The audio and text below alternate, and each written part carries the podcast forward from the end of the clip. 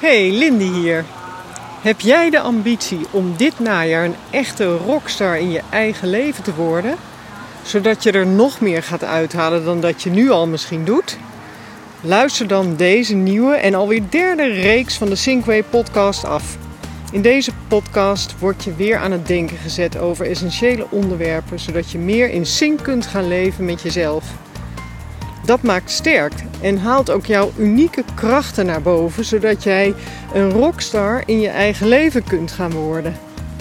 En als echt leven je lief is, gaat deze herfstpodcast je zeker inspireren. En zorg er dan voor dat je de stappen gaat nemen die nodig zijn om het onderste uit de kant te halen. Wil jij ook gaan kiezen om niet te blijven waar je nu staat? Dan is deze podcast niet alleen perfect voor jou, maar zelfs een must. Noteer dan de herfstpodcast in je agenda. Elke twee weken is er één en ze duren niet lang, dus het hoeft je niet veel tijd te kosten. Want ik wens jou deze rockstar status meer dan toe en ben ook overtuigd dat iedereen dit kan bereiken en ook verdient om zo te leven. En draag daar graag mijn steentje aan bij. Dit is het vervolg op het alle dagen vrij concept. De podcast die ik eerder opnam over het heilige huisje vrijheid. Het geeft handjes en voetjes. Hoe doe je dat nou? En daar volgde deze podcast op. Je neus achterna. Dat is iets wat je kan ontwikkelen als je echt meer vrijheid in je leven wilt hebben. Luister maar.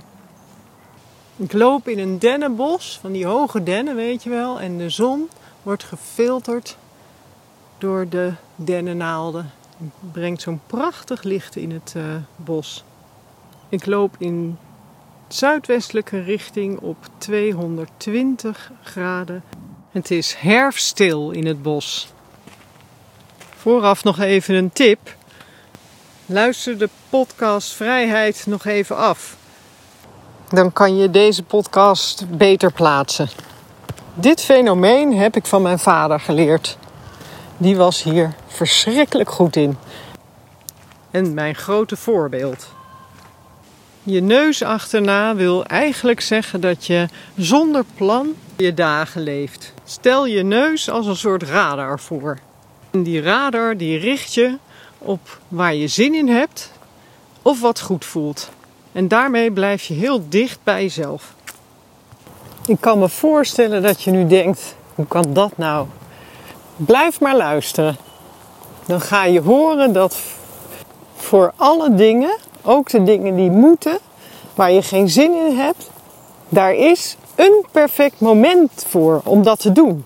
Dit is het paspoort naar het alle dagen vrij concept leven. Even terug naar mijn vader. Hoe deed hij dat nou? Hij leefde op zijn innerlijk kompas. Hij gaf dus veel aandacht wat voor hem werkte en wat niet. Als kind pik je dat op en dat is iets waar ik veel van geleerd heb. Dit heeft gemaakt dat mijn leven bijna wel elke dag in een flow verloopt. Ik zorg elke dag dat er up-momenten zijn.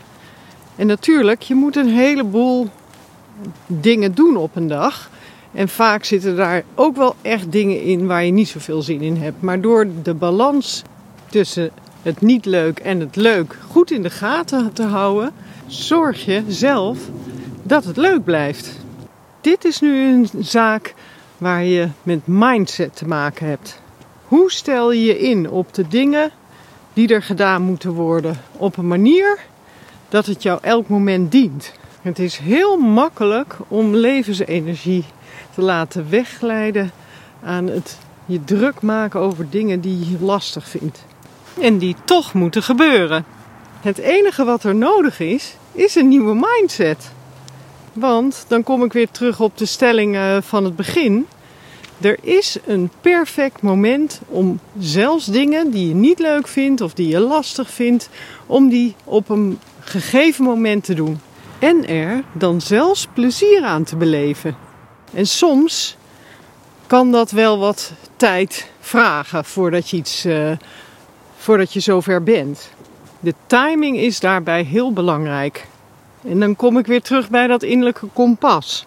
op het moment dat jij jezelf goed voorbereidt op iets wat je lastig vindt, dan als het moment dan daar is dat het dan ook echt moet gaan gebeuren, dan gaat het ineens vanzelf.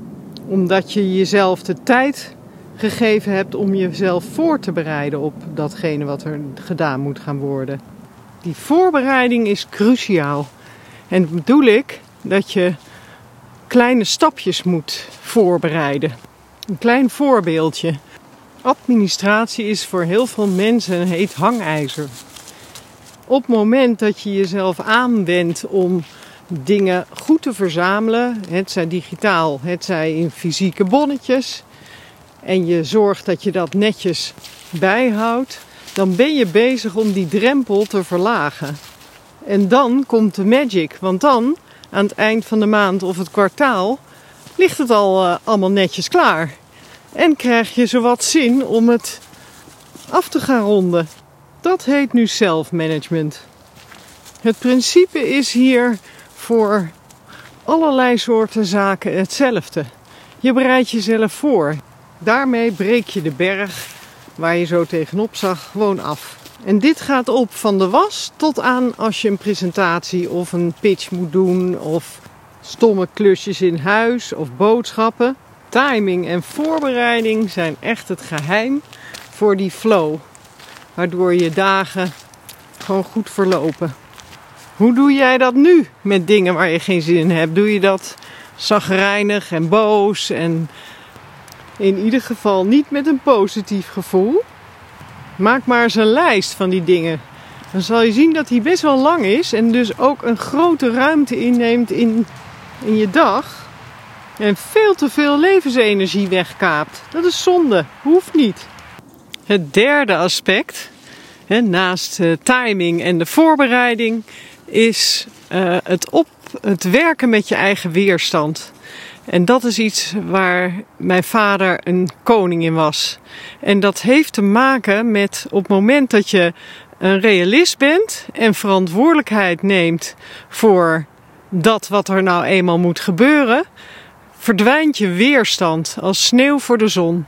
En als je daarmee kan gaan spelen, dan word je echt een levenskunstenaar. En kunstenaars zijn per definitie hele vrije mensen. Ik bedoel maar, hiermee verschaf je jezelf dan dat paspoort naar het alle dagen vrij concept. Het is slechts een kwestie van een nieuwe mindset. Pas al deze ingrediënten in de toekomst maar eens toe. Geef jezelf de ruimte om het even uit te stellen als het nog niet goed voelt.